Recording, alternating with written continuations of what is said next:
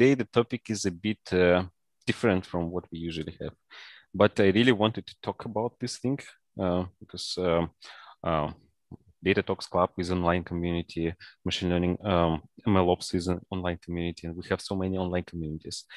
And there are not so many talks about that, especially like um, especially in the space of uh, machine learning, data science. And uh, I always wanted to uh, to get Demetrios on uh, on the podcast because a he had me uh, on uh, on the MLOps community podcast, and I wanted to get him back, and I wanted to talk to somebody about about building online communities and who else could be a better fit for that than you, Demetrios. So thanks a lot for joining us today. And uh, yeah. It's my pleasure to be here. I really appreciate you having me on. It's very cool and nice of you because you actually had something to say when I had you on. I'm not sure if I'm going to have much to say, but you may you're very kind in making this around communities so maybe i have a few words that i can share a few hmm. words of wisdom yeah so uh, let's start uh, maybe uh, before we go in the topic um, in the main topic about online communities maybe you can tell us a bit uh, about yourself. So how did you end up creating uh, being the mastermind behind uh, this thriving big lovely uh, online community that has 3000 members right now? So how did it start for you? So it was all by chance. And what happened was is that i was doing sales work for this company called dot science i think i tried to sell to you even like yes you did we, i did try to sell to you didn't i i didn't answer yes sir. didn't buy but at least our relationship went somewhere. So I was doing the heavy and hard legwork of reaching out to people, trying to get them to look at our MLOps tool called Dot Science. And I was having okay success with it. And then COVID hit. And when COVID hit, nobody wanted to take a meeting with me. Like my job became really, really hard. And so our old CEO had the brilliant idea because he comes from the Docker space. He had the brilliant idea of, hey, why don't we have a community? Because a community needs to form around ML ops. We saw we had been calling it DevOps for ML for like, I don't know, like six months, but then ML ops terms started to be used more and more. And I know it's been debated who created that term. Uh, I know that DataRobot has ownership of it. Someone pointed that out to us in the community that they actually like have a trademark on that.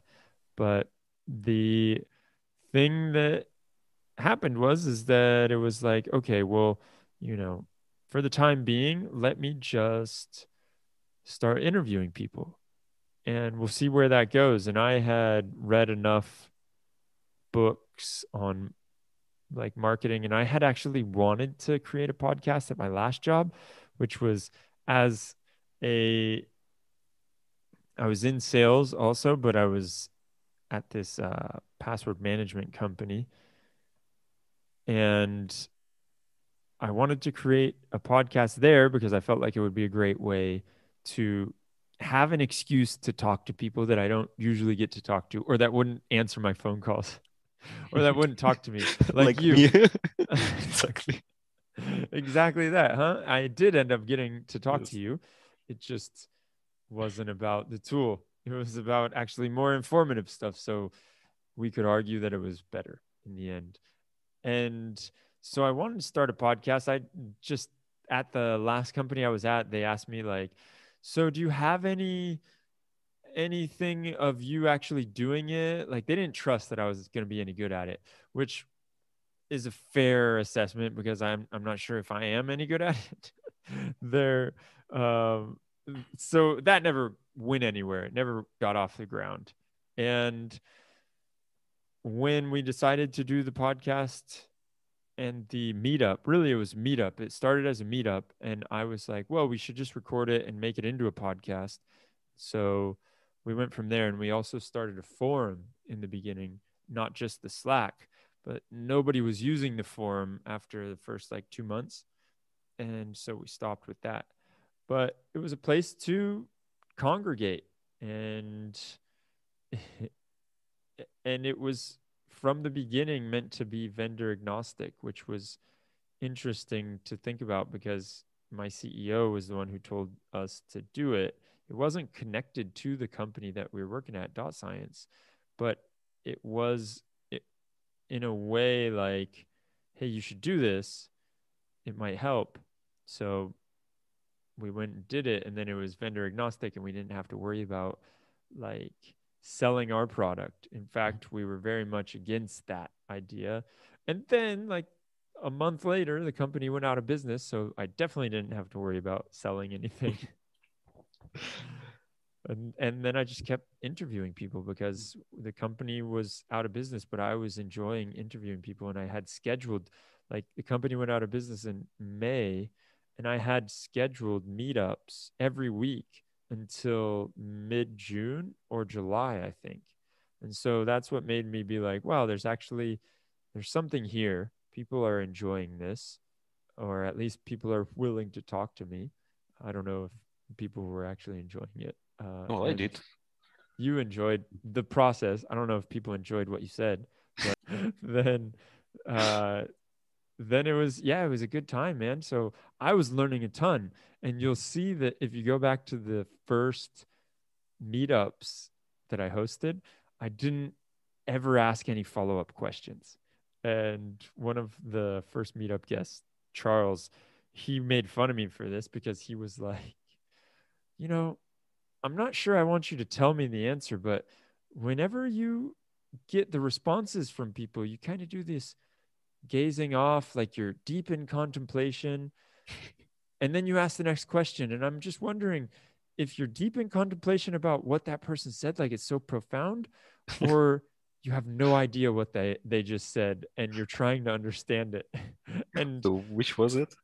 I'm not going to tell them but i i didn't know yeah i didn't know what people were talking about in the beginning and i didn't have any way to like actually follow up so i was just there like trying to hold on and I had prepared questions that I would ask people and I prepared everything beforehand and I would generally just go through those questions uh, that I prepared and I wouldn't have any back and forth. And so by the time you came on, I was starting to feel more comfortable. And now I feel too comfortable, I think. So now you can consult on MLOps, right? exactly. That's it. That's my next my next business idea. But you so, also were a, an English teacher, right? I think I read it in some of your yeah. uh, LinkedIn posts so, that you first. Yeah, if you want to go, if you want to go way back, for sure. Like, so I started. I got out of the U.S. as soon as I graduated university because I wanted to not be in the U.S. and I went to Spain, uh, which is kind of a long story on why I settled on Bilbao, Spain. And we can say that in the next Data Talks Club chat we have.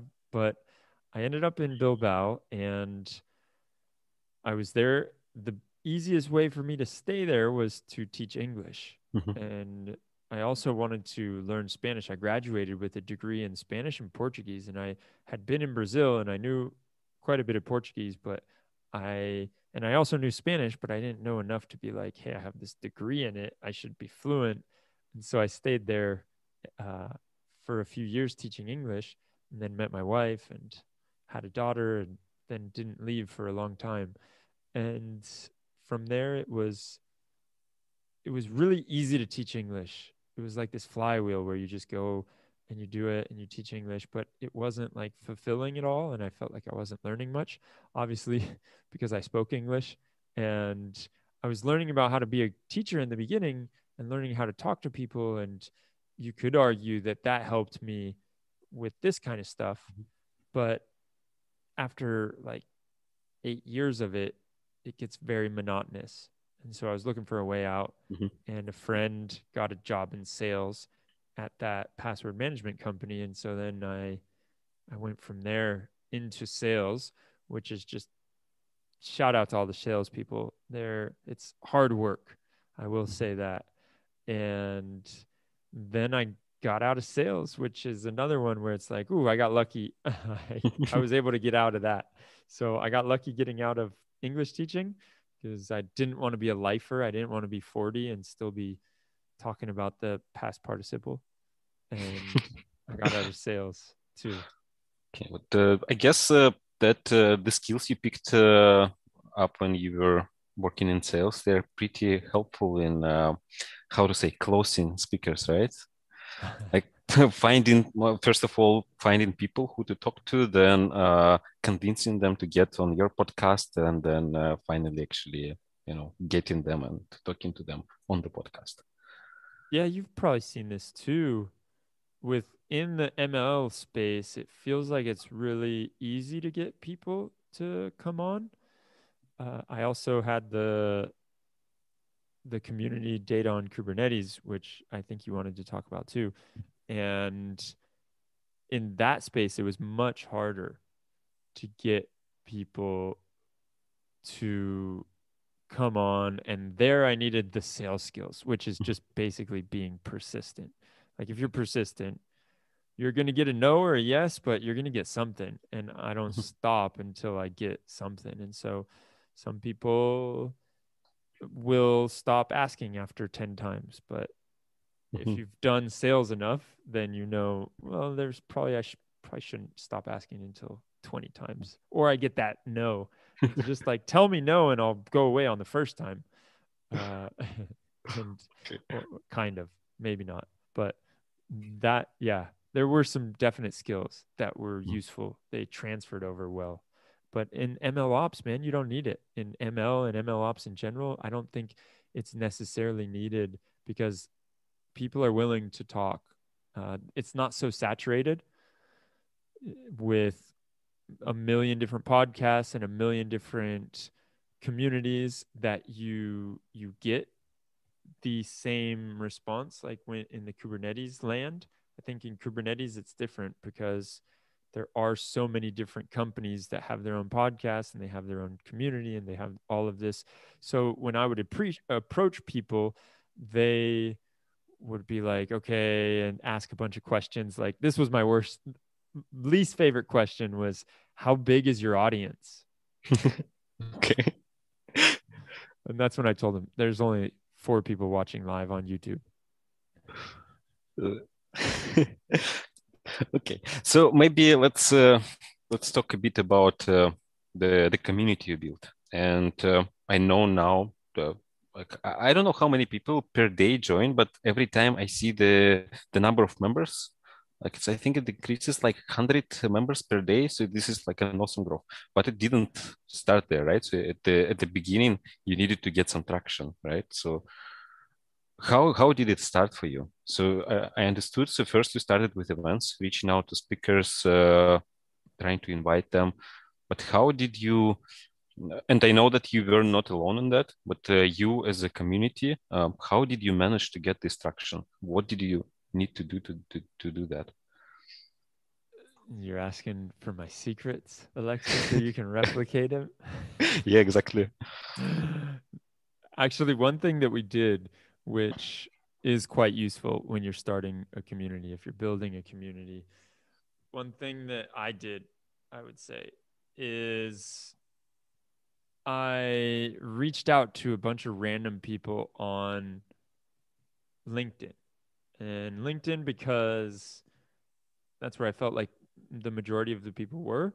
And it's easier just to connect with people on LinkedIn and say, like, hey, I remember I would I would tell him, uh, "Hey, I'm, you know, stuck inside, and so I wanted to do something useful with my time inside, and I started this community. If you're interested in ML ops, come join us." And then we, it would be that. Uh, so I was doing a lot of outreach in the beginning, a lot of cold outreach, and that was all me like that's hmm. why in the beginning, man, I was working like crazy. It's a it's a lot of work to try and set it up.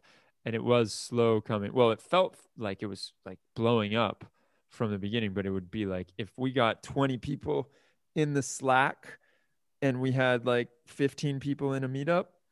I was like, wow, there's so many people, and this is huge now. Uh, and then it, I stopped. I remember there was a point when I stopped doing outreach, like probably like a month after we started the community, or maybe a month and a half after we started it. And what happened was is that people kept coming into the community randomly. I was like, whoa, how did that happen? I haven't been telling people about it. So where are they finding out about it? And especially in the beginning, it was just me. And somebody gave some great feedback to me in the beginning when I was asking for feedback. I, you know, like once or twice a year, we ask people to fill out a form and give feedback. Somebody said, This is not yet a community. They were like, they prefaced it nicely. They were like, Don't take this the wrong way, but I don't feel this is a community yet. I feel this is just Demetrios sharing stuff that he finds online and thinks is useful. And because in a way it was like I was the most active member and I was always trying to keep things happening, keep things new so that people would come back and trying to tag different people into conversations. But it wasn't like what you see now where people ask questions and then others answer them. I would always have to be involved in some way and and then yeah, I don't think we get like a hundred a day unless you tweet out something about the community. We usually will get like a hundred a week, I think is probably more realistic on a good week. Sorry, the sun keeps coming out and in, and so my camera is being overexposed or underexposed. But yeah, that that's that. D- did that answer the question? Yeah, I think you did. So first thing you did was uh, cold outreach, and I think these uh, these terms are coming from uh, sales, right? So cold yeah. outreach, exactly. Uh, so which means basically to translate it to the language that most of us understand is basically just writing random people on LinkedIn, saying, "Hey, join us, join our community. Uh, let's talk about MLOps," and uh, that helped to get some traction. Then you also mentioned that uh, at the beginning it was just uh, you sharing some articles you found online, so just to keep the the place, uh, uh, you know, alive. Not yes, just to okay, this is what I found. What do you think about this? All right, and then eventually you stopped doing this, and uh, and people still uh, you know took took this on and kept uh, uh, posting things uh, asking questions, answering. Yeah.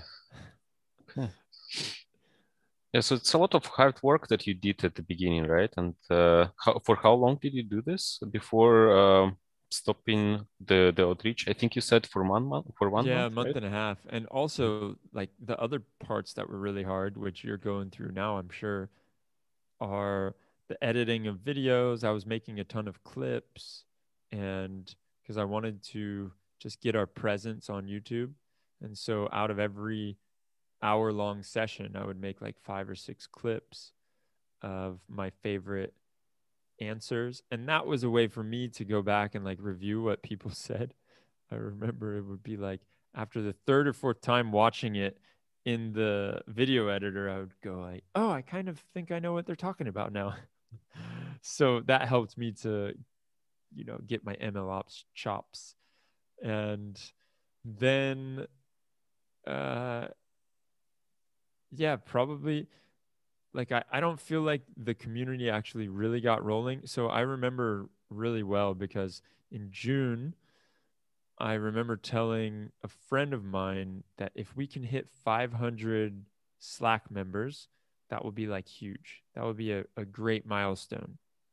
And so we hit that and then my friend asked, "Well, what's next? Is it going to be a thousand before the new year?" I was like, "No way. That's a lot. We just, you know, it took us three months or four months to hit 500. Let's sustain this growth. That's all I care about. So like a thousand, yeah, before the new year, maybe, but I'm not going to put any pressure on myself." Uh, and so then it was like, because I figured that everybody that cared about MLOps had joined already. I didn't think there was going to be that many people.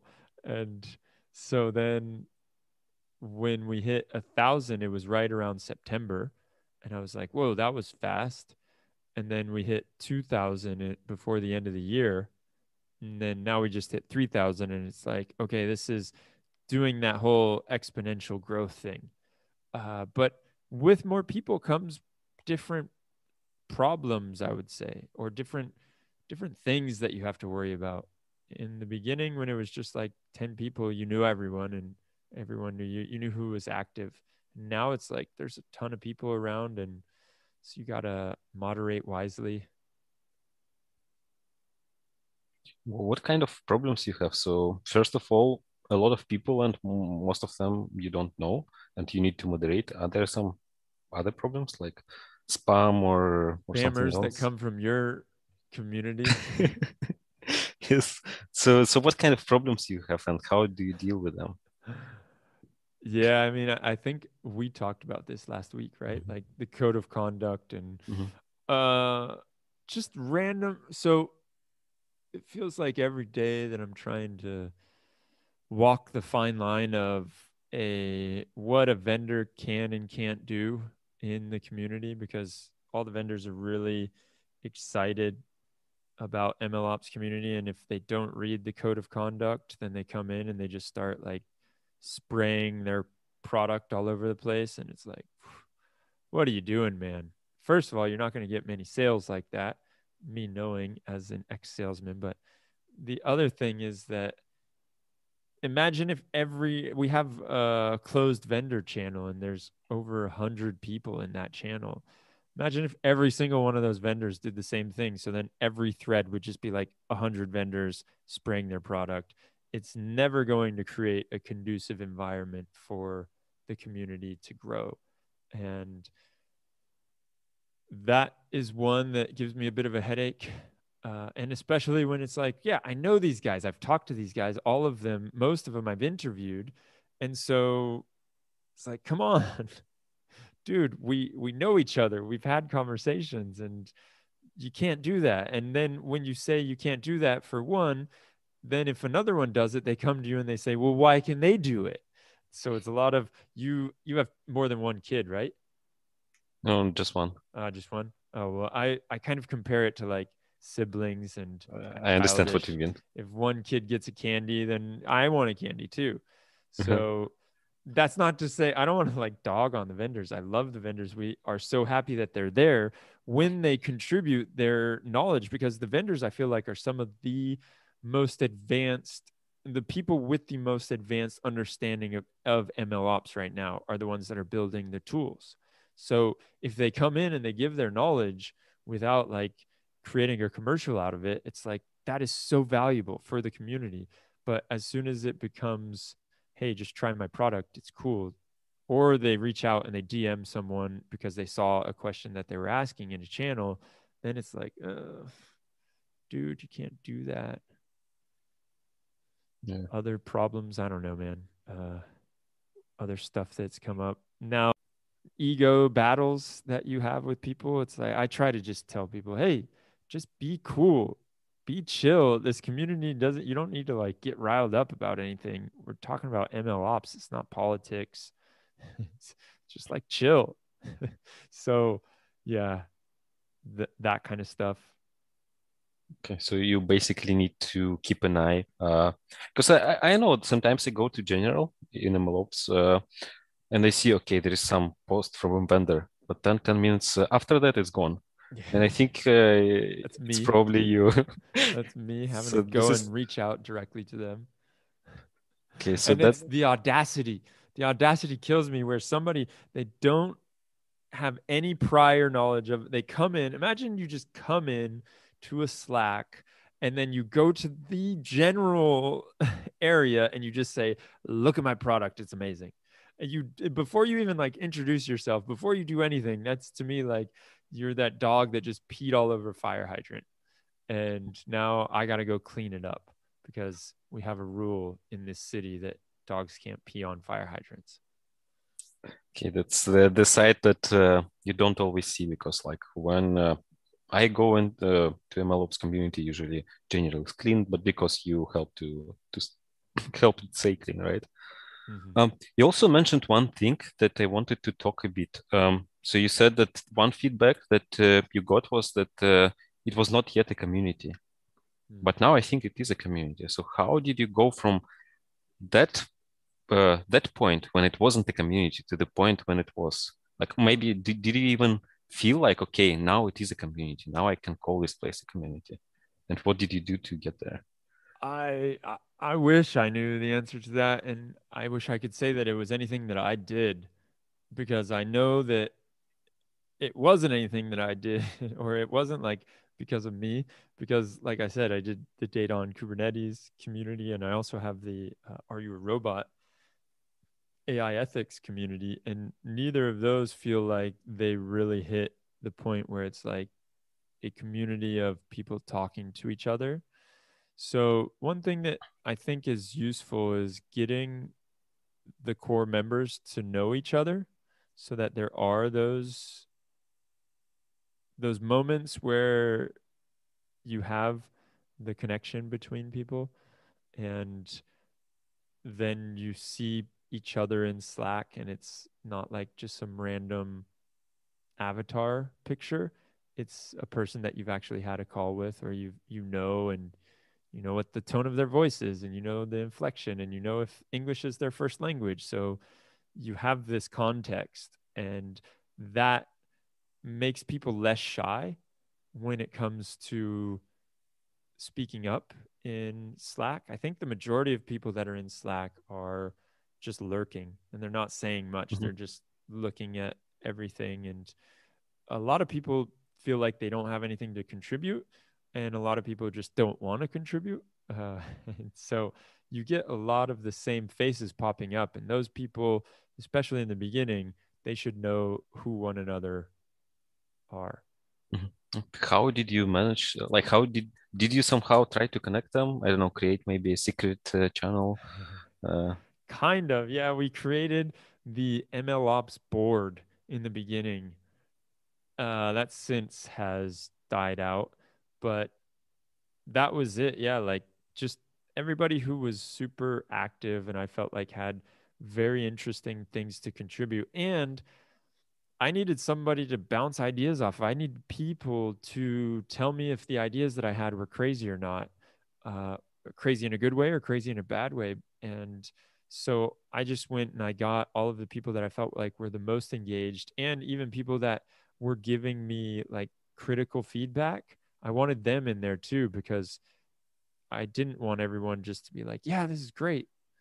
I wanted people to tell me, hey, that meetup sucked, which some people told me. And so I said, all right, you get a job on the board. and so that I could have, I could field the whole spectrum of like good and bad and what, what was useful to people and what kind of people. So we created the board in the beginning and I could ask them their opinions on stuff and they could also voice their opinions on different changes that we made and then from there it kind of fizzled out uh, just because it wasn't being used as much once the actual community camaraderie took hold and so mm-hmm. that's been archived okay i took a note anyways took what i took a note oh you know, I'm trying to squeeze as much uh, information from you as possible. So I'm taking notes. uh, so we have a question, or maybe not a question, but um, uh, no way. There's people actually watching us. Yeah, twelve people. So. so uh, one it's not a question but uh, more like, like a comment i've joined many communities in the past but have never truly felt like i belonged mm. um, so what do you think about this like how how to make people feel belonged to a community oh man good question and a lot of it i think is a bit is on your side well you the questioner or whatever uh, because you have to put in a little bit of effort you can't expect it, especially when it comes to okay so if it's if it's an in-person community, totally different story, right? What is in-person community? If it's like a community that you're getting together, your neighborhood community, oh, okay, or okay. your like, like uh, this offline community, right? Yeah, Not in Slack. exactly. If it's an online community, I think you really have to do some work to get out there and put yourself out there because people aren't going to necessarily just like see your introduction and then reach out to you unless it's a really good introduction. Uh, and even then, you're not going to get that many people reaching out to you, right, for your introduction. But what you and that's something that I try and do is when I see great introductions or when I see people that are in certain fields, I'll try and tag them into different questions that arise. Uh, but you're not going to get like people coming with open arms if you're not really showing anything about you. Uh, so I think a part of that has to be put on you. Like you have to put forth a little bit of effort. And then the rest is like how toxic or non toxic is a community or how uh, engaging is the community, how open are the people that are in the community? And what's the like point of the community? So right now you're seeing we're adding all kinds of different channels and ml ops that are not just for ml ops mm-hmm. right like fun channels funny channels meme channels the like bad startup idea channels cat mm-hmm. channels all that because we've had so many different channels the most I think the most important channel is the questions and answers channel, and that's why people are going to come when they have questions. That's the the main draw. But then, like again, this is coming back to ML Ops as a lifestyle. It's we're all in this pandemic together, and we don't really have the communities that we can have. We can't go to a meetup in our local area and be there in person, but we can go to like a virtual meetup. So it's uh, it's that way. I don't know if that answered the question or the comment. So what I understood, like the, the main takeaway for me was, um, first of all, you try to keep an eye on what's going on, like who are the people who join, what they, uh, what is their expertise, uh, like what do they know, and then if you see that somebody is asking a question about the area, like something that they can answer, you try to tag them. Hey, can you uh, please help uh, answer that question. So that's one thing. But then it's not just about MLOps, right? So there are people have different interests. Somebody like cats somebody has uh, um, stories of failed startups. Um, like there are also this my favorite one um, evangelism for example like mm-hmm. this is not related to mlops right but still you you have this channel so people can talk about other things as well and that also creates a sense of uh, belonging, right? A sense yeah, of community. That's it. Did, like, did I get it right? Yeah, and not a, not everyone is going to be able to answer the crazy question about if Docker Compose is similar to Kubernetes. And so what happens when I don't have that kind of skill set, but I still want to like contribute and be a part and like reach out and talk to people and and so aside from asking questions, maybe there's other groups that I can or channels that I could get into and be a part of and make connections in. Uh, at least if it's a cat channel and you have a cat, there you go. That's an easy way to do it, right? What if you don't? Do you have a cat? I have a cat. Okay. on the last legs right now, though. But if we if you don't have a cat, you don't have a dog, go into the bad startup ideas. I'm sure we all have a million bad startup ideas. In that channel, there's enough for anyone. Mm-hmm. Uh, there is a personal question. Uh, feel free not to answer that. But are you an extrovert or introvert? Uh, so I would consider myself. Actually, it's funny.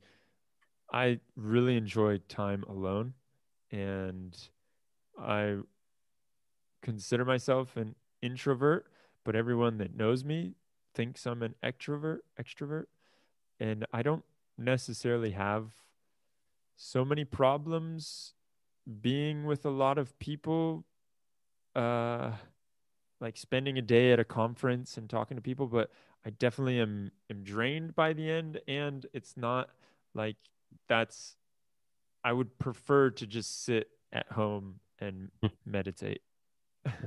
think uh, I think it matches the, the definition of introvert who is uh, you know can talk to people but uh, I think I was reading uh, an article one day about that. So if somebody talks to people and likes that it doesn't mean they are not necessarily uh, extroverts right? They might be as well introverts. They just uh, you know they just talk uh, to people but then they need a couple of uh, uh, days off like off uh, off talking right? To to to get the energy uh, to talk again because there is a question um, that is um, like if somebody is uh, an introvert is it possible for them to start a community and i think you just answered that right Totally.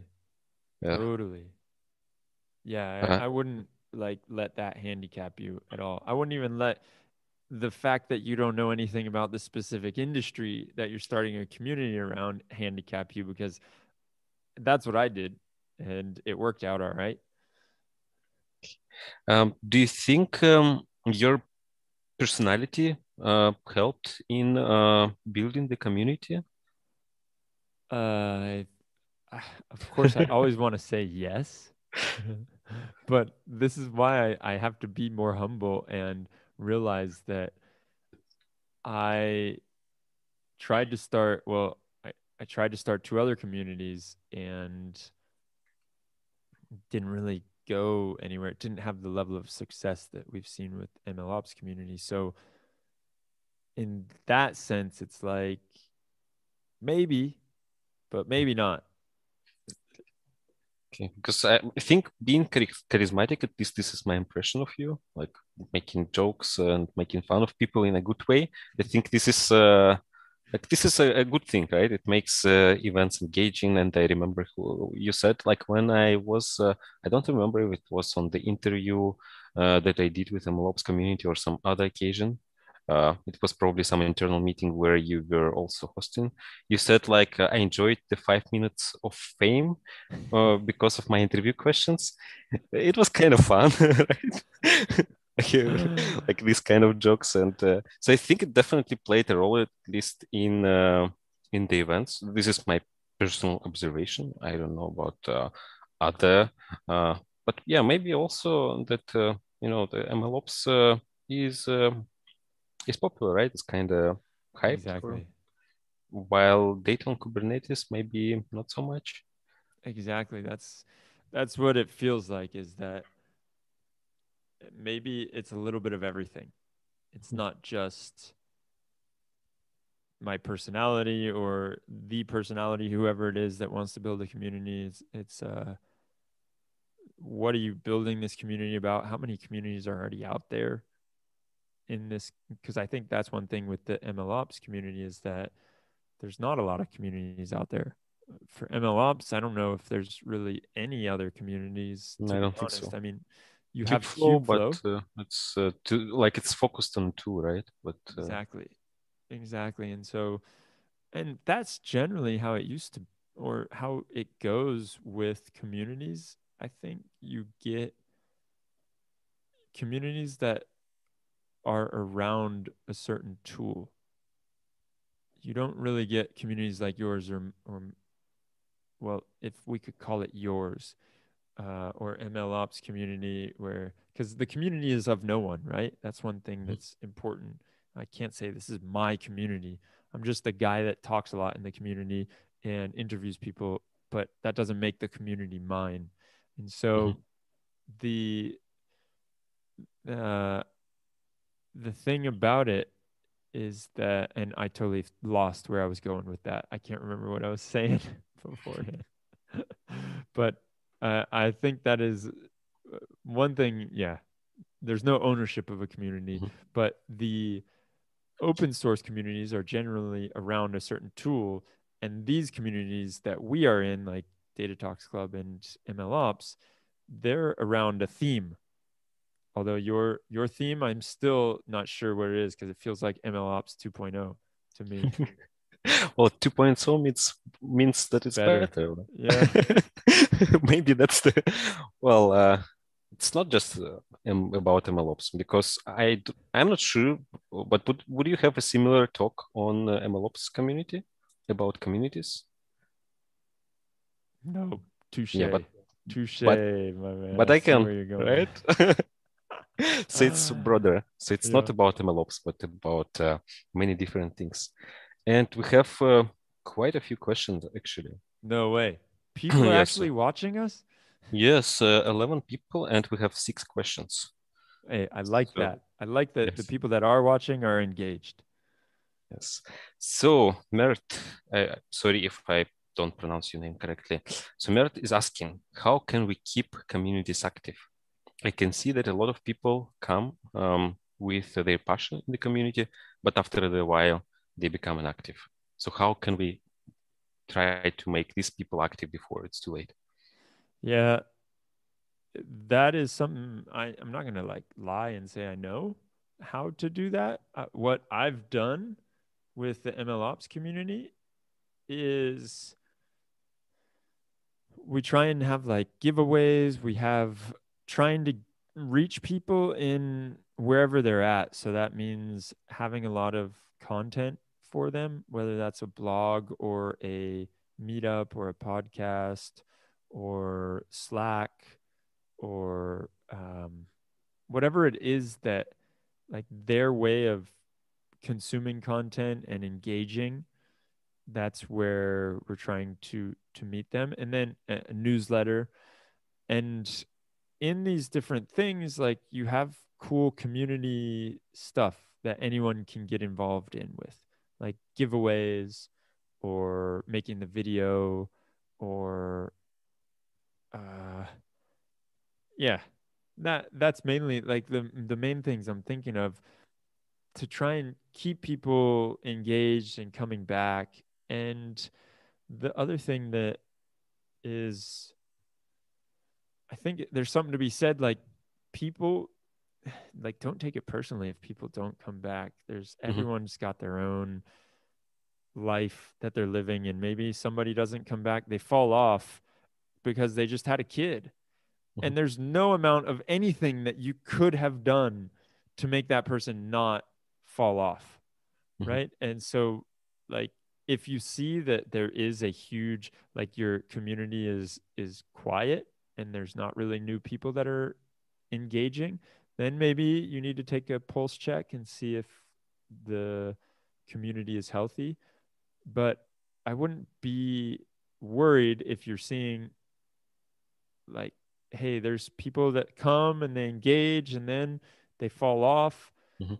because life happens and maybe it's like a slack fatigue Mhm. they just go through Or just or internet fatigue, right? Now we are stuck at home and just too much online, right? we've been at home for one year Yes, so exactly. now it's like maybe they say well my new year's resolution is to do less with communities who Mm-hmm. knows so yeah don't take it personally at all and just keep if you hold yourself to high quality and you make sure that whatever you're doing and this is one thing somebody told me who i can't remember if it was i think it was in a blog post that i read about dbt's blog shout out to dbt uh, they didn't do they purposely didn't like gamify their community.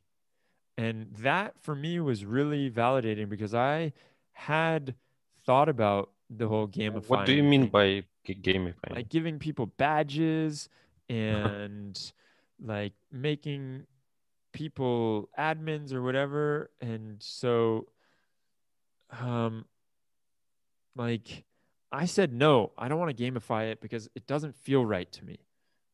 And they wrote out a nice long few paragraphs as to why that for them wasn't the way to go and I also felt like that wasn't the way to go. I don't want people to come just cuz it'll give them like points on a scoreboard. Right? So that's uh that's that. Yeah, and I think they're doing really amazing. Last time I checked, it was uh, like 9,000 members, but then, oh, well, not last time, but uh, the one before last, and then last time I checked, it was 12,000. Yeah. So it, it was just over a month. That is amazing. And uh, I have still I have no idea what DBT is actually doing, like as a tool. Uh, I just know it's it's popular, but yeah, it's amazing. Like, uh, and with Kubeflow, it's also like communities that grow around a tool that become popular. It's uh, interesting to see what they actually, how they manage to do this. Uh, how did they manage to attract? Because some people, I talked to a few people who uh, who told me a few words about this DBT community. They are there not because of DBT, but because of other things, because of the people who can they who they can talk to there. Mm-hmm not because they used it to, but rather um, people who are there who have a certain profile like uh, analytics or analytics engineers and to be able to talk to them. So that's uh, yeah. So we have a question from svet. Uh, how often do you do cast dev? Do you do you know what is that? No what what was that? Cast dev? Cast dev i think it's uh um like talking to users um, oh customer development. Yes exactly. Yeah yeah, yeah, yeah. You do that? I do that. So I do at least twice a year. We'll send out a form, and I realized you got to give some incentive for people to fill out the form. So was it we, Amazon gift card for you? Yeah, well, I think yeah, I remember that. I think yeah, I think we did Amazon actually, or did we do? The most recent one, I know that we did. There's this really cool um, it's like a gift card, but it's for charity giving. So I give you a gift card and then you can go and use that gift card, that money that I gave you for a donation to a charity. So we've we've started doing that instead cuz I like that better than just giving Amazon a bunch of money. I already give them enough money on mm-hmm. a day-to-day basis. Uh, but maybe the people that win it are like, I didn't want this. I would much rather want an Amazon gift card where I can buy something actually useful. But giving is a very powerful feeling. Mm-hmm. It feels good to give. So I decided to go with that. Mm-hmm. And what do you have in the forum? What? What do you have in the forum? Oh, I ask, I try and ask about what we're not doing right what mm-hmm. the least favorite part of the community is. I really try and go deep into like what would you do differently? Why don't you why why don't you like what you don't like? Mm-hmm. Uh, and then what's your favorite like ways what's your favorite part about the community? Where do you do you consume the content? Are you a part of the newsletter? Are you like um should I curse less in the newsletters? that kind of stuff. Do you uh, curse often in the newsletter? I don't remember. no, I just occasionally. Okay. So, the the thing is that I'll do that at least twice a year, and I only I do that twice a year because I feel like it's a lot of work to get people to fill it out. Mm-hmm. So that's why I don't want to like flood them with it every month.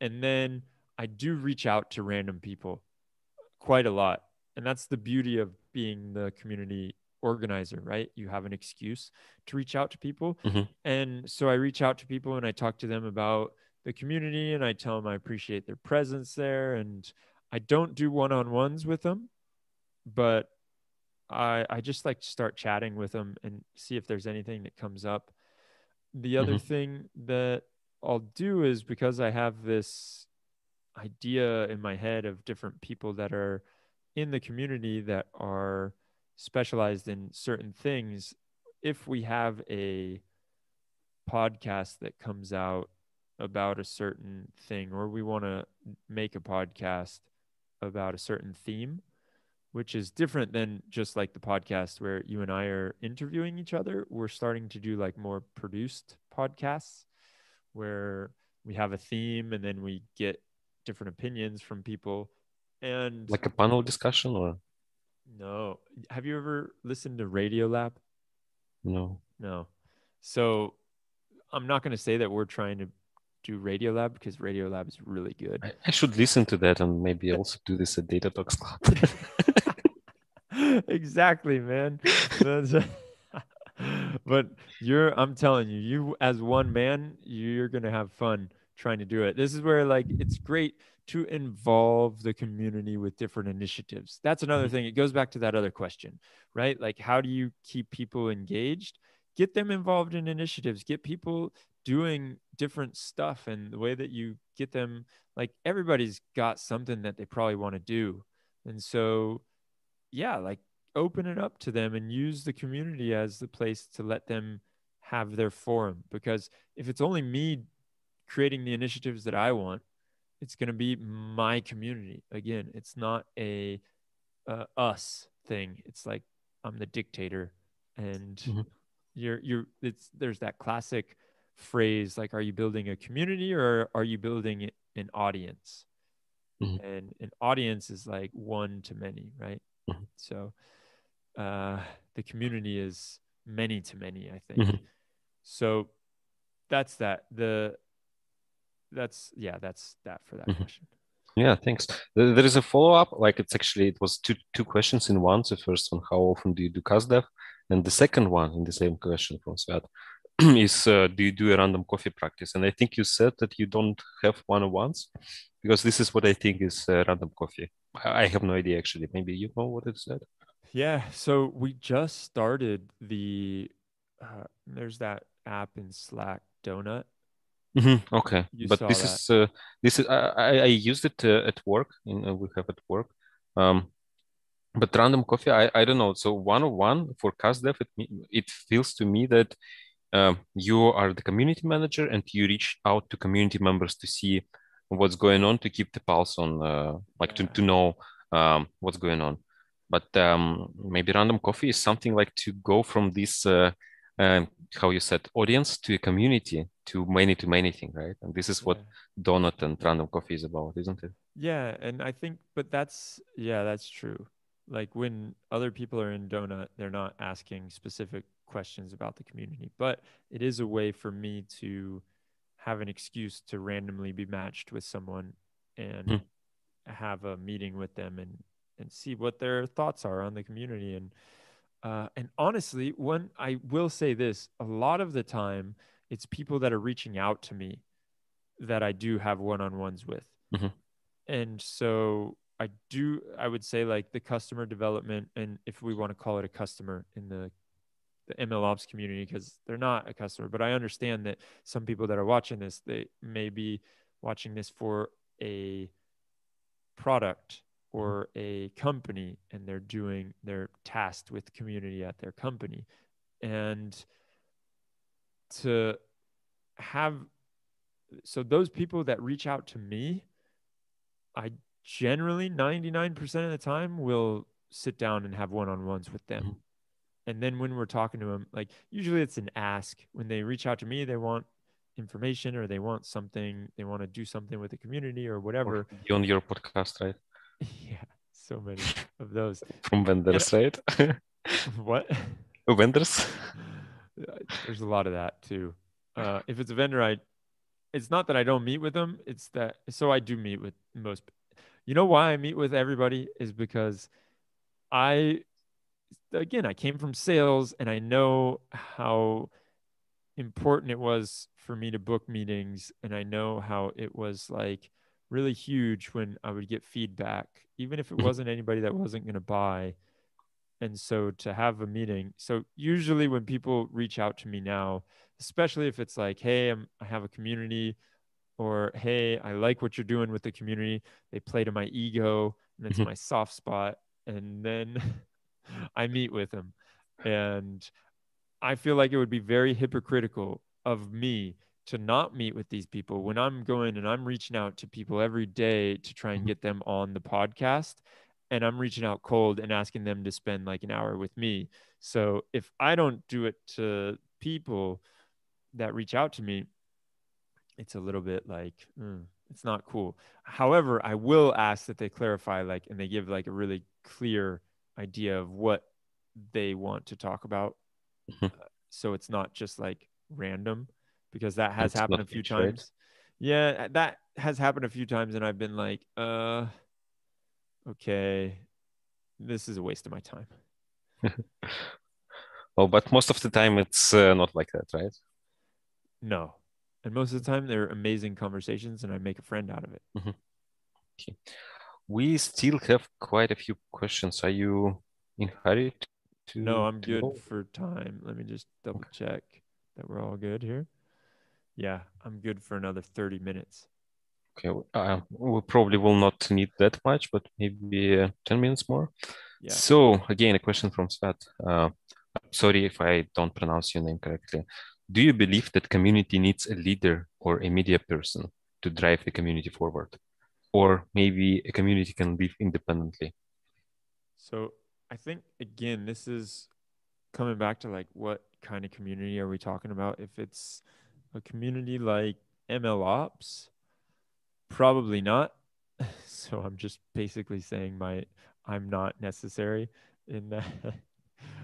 but you it's going to be and I've talked to other people about this. This is why from my experience talking to others because I don't know I've never done it where there is no leader, right? Because I've done it always where I try and jumpstart the community.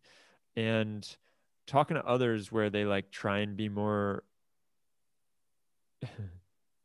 democratic about things, I guess, if you want to call it that, it just takes so much longer for things to get done. Mhm.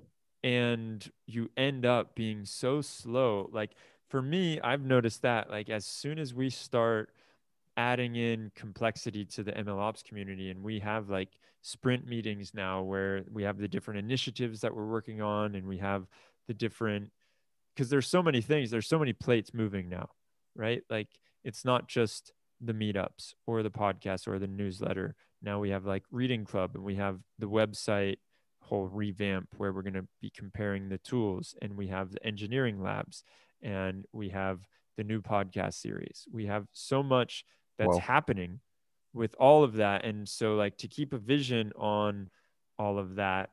Oh, and office hours which you drop into. Uh and then women of That's. MLOps. It's like five or six. I, I was trying to count and take a note because you know I want to to do the same. good thing is it's recorded so you can go back and watch it. Yes, that's that's a good thing. But uh, it's amazing. Like I, I counted six things or five. yeah. I don't remember. there's but that's that that's a lot, right? So how?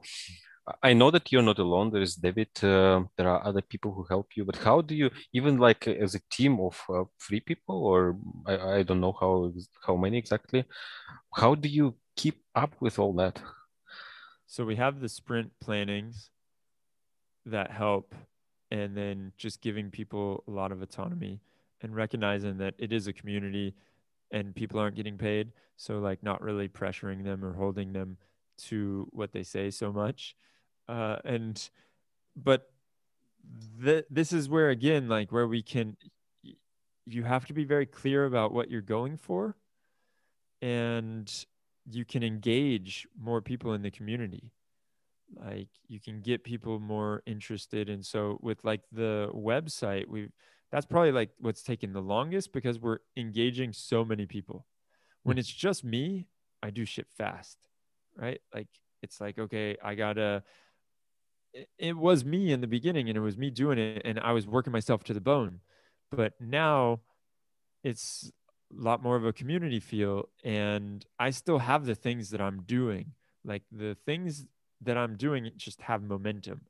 Mhm. so they're happening. But then there's all this other crazy stuff that we think up and we think well this could be cool. Let's try that. Or what about if we did this? Or what about if we did that and then we see who in the community wants to get involved Mhm. and we see if it's actually a viable option uh, so yeah like with all those different things it's really hard to get imagine if you had like six things going on and you didn't have a leader Mhm. and you had the amount of people that we have working on them like imagine you had 20 people and it was like everybody was just like well my thing is the most important or i think we should do it like this. Mhm. and then nobody actually has decision making power then it's really difficult to get anything done. I'm not saying it's bad. It's totally a viable way to go about doing your stuff. If you want to have and structure the, your community like that go for it.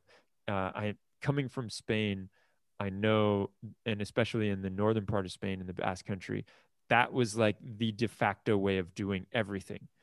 I would just say it was the biggest pain in the ass for me because I wanted to just go.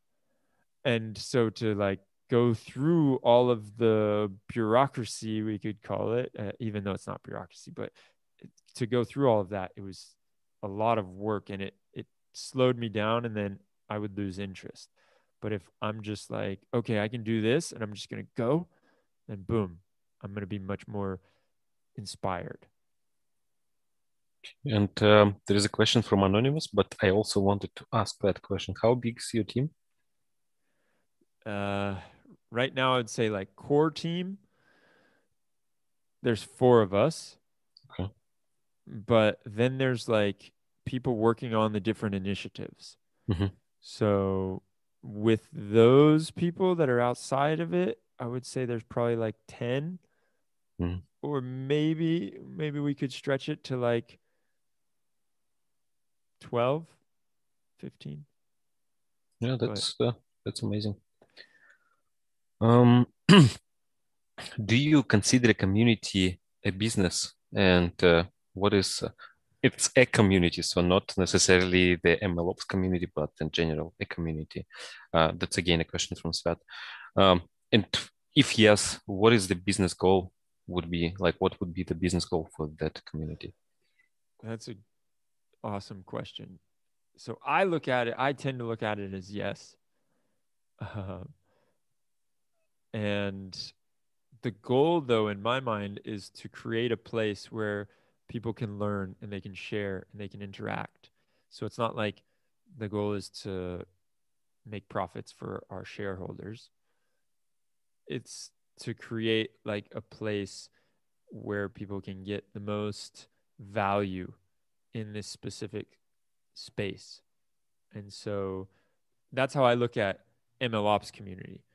Communities in general, there are so many different ways. Like we talked about, is it an open source one? If it's an open source community, I would argue even more like, yes, it's a business because you see so many different companies that are being created on top of open source. And so the value, like what is the goal of the business?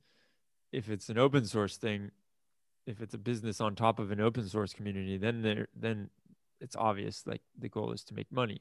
But the community looking at it as a business and looking at it as like you want to have it be a place that thrives and is constantly attracting new customers and it has the marketing side and it has the product side even though the product of the community i'm not sure what that would be other than like the different initiatives that are brought podcasts. on and, yeah podcasts or news newsletters more marketing but like yeah that could probably be the the way that we're running mlops community is like it's an educational business we're just not getting the Mm-hmm. people are are learning they're not paying for Mhm. their learning which is fine with me right now and i don't want it to be like behind a paywall and we had thought about we threw around ideas of creating courses but and in the end we said no we're not going to do it right now because a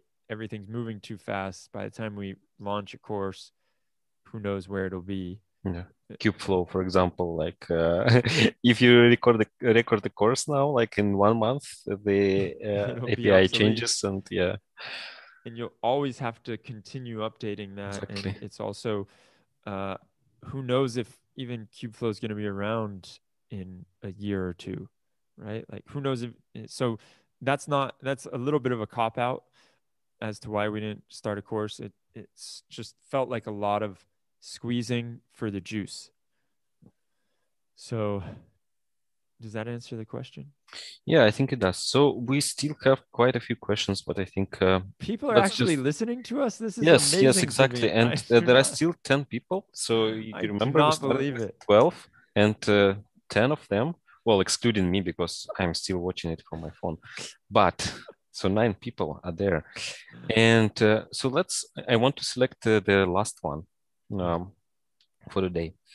Um, so if somebody wants to uh, start a community right now in a familiar topic so in a topic they know about what would you uh, suggest them to do what are the main five points you want you will suggest them to do figure out where you want the community to be.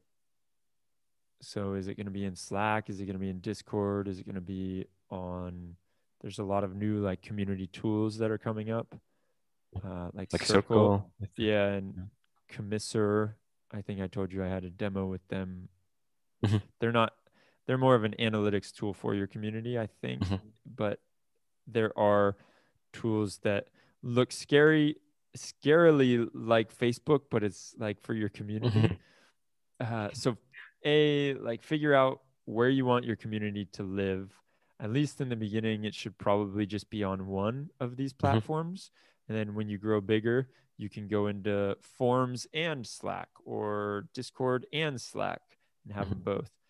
Then what's the common goal that unites the community? What is it like? Why would anyone want to come and be a part of this community? And Mhm. what are they coming there for? I think figure out those questions. And then how are you going to feed that hunger that they have? Is it just going to be people talking on Slack? Are you going to create blog posts? Are you going to or create content in general? It could be a podcast, it could be a newsletter, whatever. Like what is it that is going to aliment is that a word? No, to feed them Mhm. and to give to yeah, nurture the community in that way. And then once you know that and you know like who are people that are going to be in the community because you have this common thread then you can go and start finding them wherever they are and start talking to them and mention how you have a community also or you have this community that you just started. And so for me it was easy finding them on linkedin.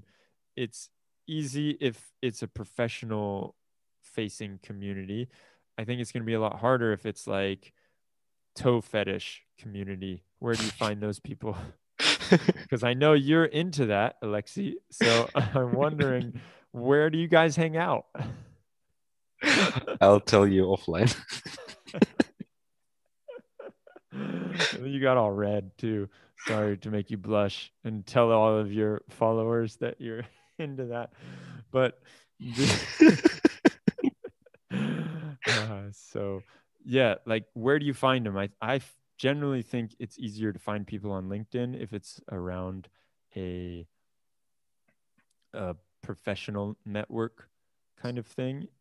There's also you could technically like a facebook group is a community. Mhm. so maybe that's where you find people and maybe you find them in the comments section of a youtube video. Like what is it that is where do these people hang out and why are they going to want to go hang out in this community that you're starting okay. So fifth one, because the question was about main five points, and you just had four. oh fifth one would be yeah i feel like i covered it though man like so yeah, maybe reaching out to summarize. these people Yeah. So first you said find out where, like the platform, then uh, why, like why people should join, right? The goal of the community. Then the third one was um, how, uh, like how do you want to attract people, and then where do you find them? So that was the four things. Yeah, I think the why and the how are a little bit more nuanced than that. Mhm. The why is why do people want to join this community? Why do people even care? Like, what is the common thread uh, that unites them? What is the answers they are looking for, or the what are they seeking? And how are you going to be giving them those answers? Well, I think that's uh, these four are good enough, right, to start. I hope so. Yeah. If I think of another one along the way, I'll, do, I'll tell you. Yeah, and to answer your question, where to find people the, that are, let's say, not the professional community, I think on Reddit you can find all sorts of people. Also, yeah. and not just uh, you know those who are in data into data science, but other sort of people as well. I mean, I didn't mean Toe other sort, but like exactly this is what I meant. Um, yeah, well, I think that's all uh, for today. Thanks a lot for joining us today for uh, for a chat, uh, sharing your expertise. Uh, actually, I took like um, three pages of notes, which are quite actionable. you'll see more initiative coming up from Data Talks Club in the future. Oh, you're gonna copy everything. Not everything. What? Not everything. Well, Most of it. No, it's good. I, of course, if I wasn't fully supportive of you making an MLOps 2.0, I wouldn't be here right now. I think it's great what you're doing, and you have you have really interesting stuff going on. And then also, like talking to you about this is really cool because it helps me formulate my ideas. And I've thought about it quite a bit. Like, should I just start making YouTube videos about creating community, how I know how to create it? I'm not going to claim to be an expert in communities because I know there are a lot of people out there with a lot more experience than myself. I just want to tell the story of how I created it, what's worked for me, what I've tried, what didn't work in these three communities that I've created thus far. And so thanks everybody for listening. Like I can't believe that they're still listening. Everyone Yeah, dropped they off are. already now. there, there, there are still uh, nine, well, except me, like uh, eight people that are still uh, in the stream. So that's uh, that's that's success. cool. That's a, yeah, so a successful stream, I would say. It's Um, pretty cool yeah, that so- people are interested in this. Yeah, And and maybe there is an idea for your fourth community. It's community about communities. that's kind of meta. Yes, it is. I like it though. That's if right now, honestly, you'll see like you just I'm just trying to keep up with ML ops. Yeah, I- I imagine. so much and figure out how how to keep it in a uh, healthy community state. Okay. Yeah. Well, uh, good luck with that. Do I get to do a shameless plug now? Yes, please. no, I'm joking. That's Yeah, so how can those are peop- shameless plugs? So how can people find your community? Just go to mlops.community online. Are you on type Twitter as well? bar. What? Are you on Twitter as well? Yep. At Yes. MLOps community. We don't Ah. have that many followers, but we are there. And we generally just post about stuff that we're doing. We have like all these different initiatives that I talked about. If anyone wants to get in, get involved with initiatives, I imagine people that are watching uh, have something to do with data science or ML or ML ops in general. But we've got a lot of stuff going on. So if you want to get involved, come reach out to me. If you just want to keep talking, like I said, I usually take most meetings when people reach out to me. So if I didn't answer all of your questions here, feel free to send me a LinkedIn connect and we can go from there. Yeah, there are still six questions that we didn't answer. So, So, there we go. Yeah, I'm sorry, but uh, yeah, we don't have that much time. Maybe for the next episode in That's a it. while. Yeah, Next or maybe- time, can we please call it ML Ops as a lifestyle? Yes, okay. and see if anyone shows up. We'll compare it and we'll just compare it by the name. And so we'll Okay. know which one was more Okay. popular as a name. Okay. Yes. So thanks a lot. Thanks everyone for uh, staying on the on the stream, and thanks Demetrios for coming. And uh, everyone have a night have a great weekend.